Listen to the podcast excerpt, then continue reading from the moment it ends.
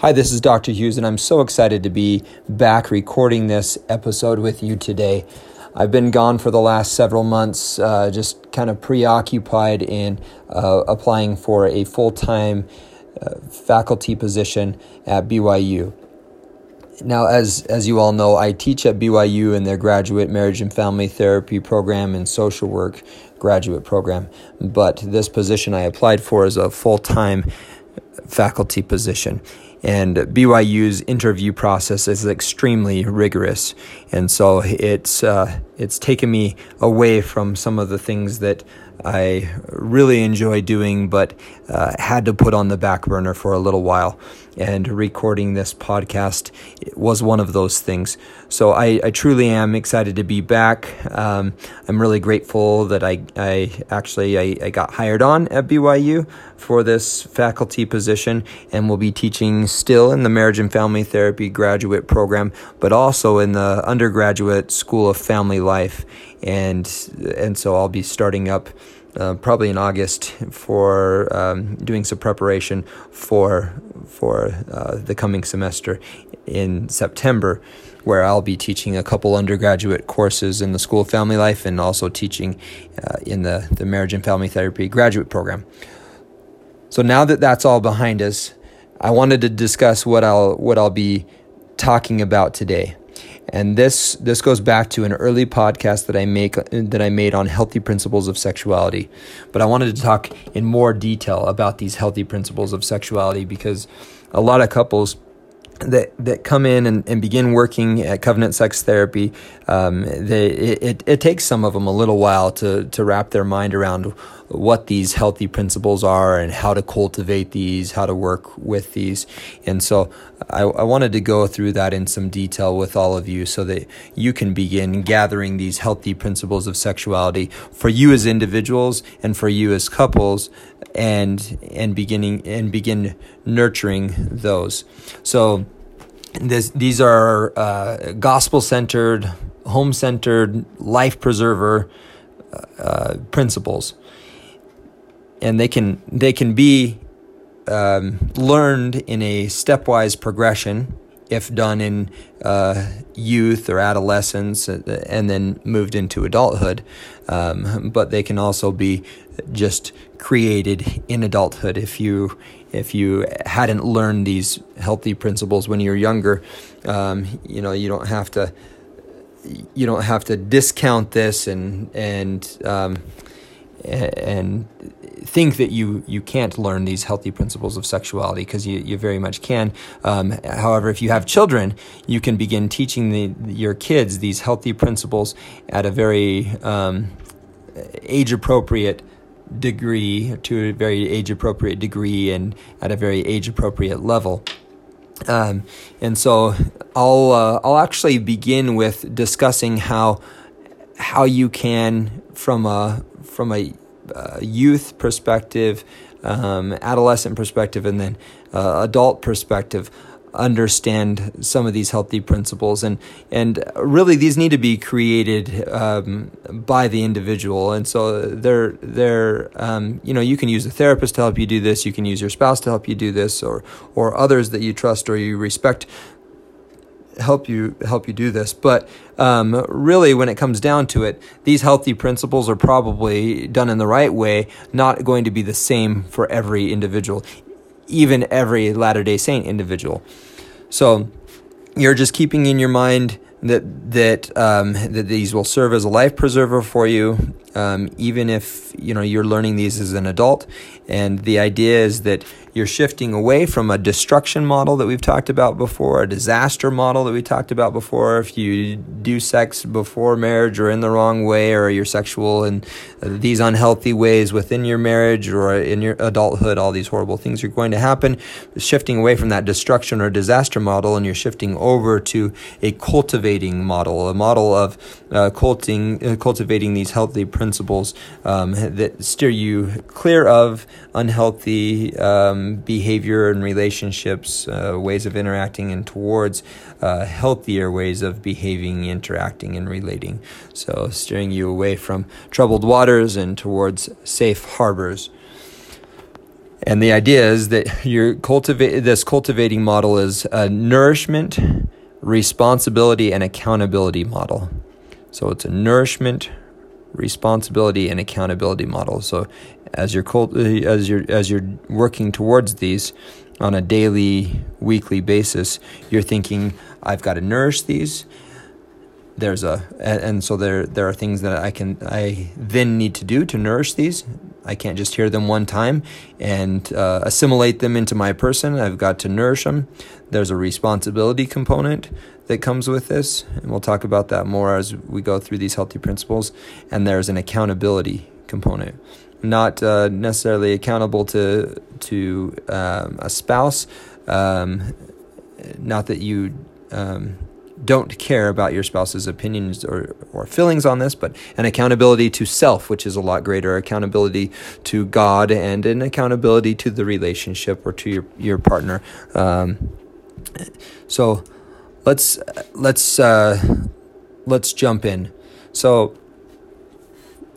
a first principle could be, like I said, not everyone's going to have all the same principles, but could be men are that they might have joy or pleasure or the idea that pleasure is good, that joy is good, that men and women, that though that all of us on this uh, on this earth are are um, are that we might have joy.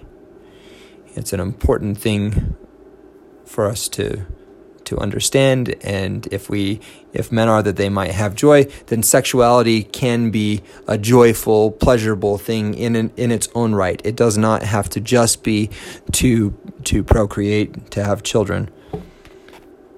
Okay let's move on. So the soul is the body and the spirit um, they're integrated to together so the soul is more than just uh, the physical body, the soul, the the soul is also uh, the the spirit, and um, a lot of times as Latter Day Saints we get that uh, backwards, where in the the world they get that um, the reverse. They they think that we are our body.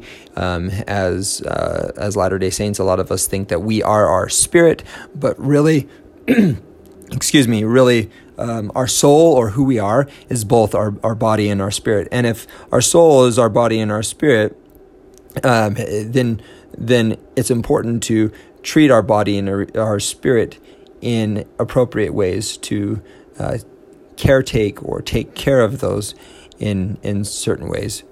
So there's a a talk by uh, it's it's called the body by uh, uh professor at BYU, uh, Barbara Lockhart. She says, As Latter day Saints, we are taught that the soul, our real self, consists of both the body and the spirit. D&C 8815. Neither part can be exalted without the other. Both are necessary. That's uh, that's from Joseph Smith. Um, that last part. So, if that's true, if we believe that and that's true, which I believe that it is, then sexuality, to me, if you're incorporating this healthy principle that the soul is both the spirit and the body, then we've got to caretake or cultivate our sexuality um, in a way that that respects that. We've got to cultivate that, or we've got to nourish our body in healthy ways, or, or excuse me, nurture our sexuality in healthy ways, uh, be responsible uh, concerning these healthy principles of sexuality, and accountable to our to our um, our view of these healthy principles of sexuality. Let's move on to another principle. Sex is a uh, a part of eternal life.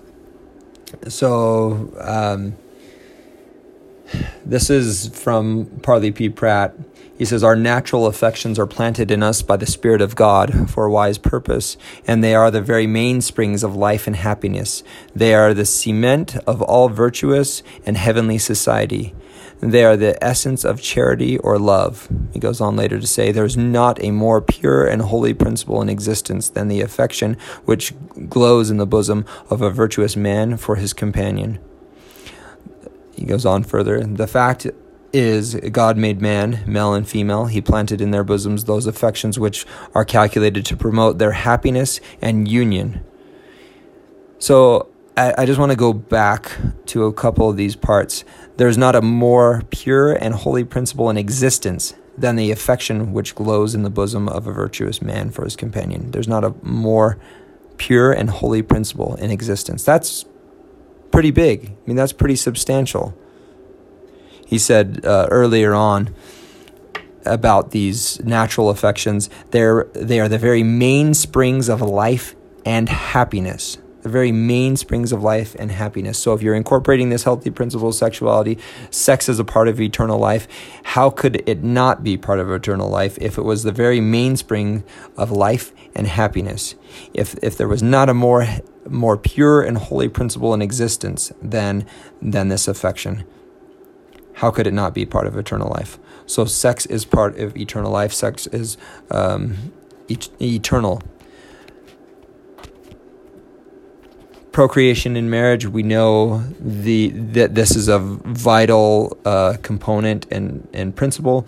Um, I'm not going to go over any scripture or quotes about that, but um, this is just as important as um, the covenants that we make concerning sexuality and concerning intimate relationships with a spouse. So, uh, covenants, the uh, law of chastity, and this, uh, along with that, uh, the idea that pro- that procreation exists uh, should exist within a marit- marital relationship. These are all healthy principles. So, you, if you can just imagine like this bag of uh, healthy principles that you're just kind of um, learning, developing and then putting in this bag, um, and then you take around with you these healthy principles of sexuality that then you you nurture. You're accountable for. Uh, you're accountable to self, to God, and your spouse for, or to self and God if you're not married. And uh, there's a responsibility then for nurturing these. So, so far you have that uh, we're we are. Um, uh, men are that they might have joy. The soul is the spirit in the body, and there are certain sexual implications if you believe that. If that's um, if that's a, a, one of your healthy principles, sex is part of eternal life. The law of chastity, covenants, procreation should exist within marriage. Uh, we're created in God's image, Moses 2:27 I God created man in mine own image. In the image of mine only begotten created I him. Male and female created I them. President Thomas S. Monson has a wonderful quote about this that I love he says, God our Father has ears of with, with which to hear our prayers. He has eyes with which to see our actions. He has a mouth with which to speak to us. He has a heart with which to feel compassion and love. He is real. He is living. We are His children, made in His image. We look like Him, and He looks like us. That's pretty pretty substantial. We are created in God's image, and I I don't think that President Monson means that only those body parts that he listed there um, that God has that we also have. I think when he says that um, that we are created in His image, he means all of us, and that includes, in, and I say this in a very respectful way, our sexual anatomy, our sexuality, our sexual drives and passions, and uh, sexual attraction, uh, our our endorphins, our hormones that we have, we are created in God's image. In the male version of, of God, or in the female version of God's image. So you're taking all these healthy principles of sexuality, um, a couple of others. Sexuality is divinely appointed. Uh, Elder Holland has a wonderful talk on this. Uh, he has quite a few good quotes on this. In uh, Personal Purity, this is from the Ensign in 1998. He says, Human intimacy is reserved for a married couple because it is the ultimate symbol of total union, a totality and a union ordained and defined by God from the Garden of Eden onward. Marriage was intended to mean the complete merger of a man and a woman, their hearts, hopes, lives, love, family, future, everything. I say that um, in respect of this, sexual intimacy within marriage is like an the exclamation point to this union, to this connection, to this life together. Emotional intimacy. Emotional intimacy could be a healthy principle of sexuality that one would uh, cultivate throughout time, or cultivate if you're starting uh, starting for the first time, cultivate in adulthood. Spencer W. Kimball taught, uh, excuse me, President Spencer, Spencer W. Kimball taught, Your love, like a flower, must be nourished. There will come a great love and interdependence between you. For your love is a divine one. It is deep, inclusive, comprehensive. It is not like that association of the world which is misnamed love, but which is mostly physical attraction. Uh, President Gordon B. Hinckley says, Brethren, treat your wives with love and respect and kindness, and wives, treat your husbands with love and respect and kindness. So I could I could continue to go on, but um, Uh, I'll just quickly name a couple of other ideas I have for you to consider as you're trying to create these healthy principles of sexuality. Sexuality is central to God's plan. Healthy sexuality includes fidelity and commitment respect and accountability, love and compassion, equity. It's fundamental to earthly and heavenly society. So, if you're if you're taking all of these healthy principles of sexuality and like i said at the beginning you're you're using a cultivating model not saying uh, the destruction or disaster model. That if you don't do these things, if you don't include these components, uh, like the ones I, I listed, then all these horrible, disastrous things are going to happen. If you're not taking that route and you're taking a cultivating model, a cultivating ap- approach, then you're nourishing these principles of healthy sexuality throughout your life on a regular basis. I'd even say on a daily basis. You're responsible for nurturing those those principles. You're responsible for your own sexuality. You don't put that off on anybody else. You're responsible for it. And because you're responsible, you're going to do X, Y, and Z. And you're accountable to yourself. You're accountable to mm, God to nurture these healthy principles of sexuality. And you're accountable to uh, your spouse in some ways that you're going to pull your weight in terms of the sexuality that exists in your relationship because it is so vital, it's so key, it's so important for sexuality. I mean, like I mentioned earlier in one of one of the quotes, um, it's vital for earthly and heavenly society. And if you're in a covenant marriage, if you're in a marriage, if you're if if you're sealed or going to be sealed, then you need to be accountable for your sexuality and cultivating it in appropriate ways so that it can be this vital part of heavenly society. It can be this point of refuge, the safe harbor within your relationship. So I want you to really think about what does that mean then? If these are all the healthy principles of sexuality, let's say that this I was working with an individual, um, a couple and one of the individuals said these are all the things they came up with them all these are all the things that i want to nurture. These are all the things that i or that i want to have within my uh, cultivating model of, of sexuality. And they go through we talk about them all they list all these off.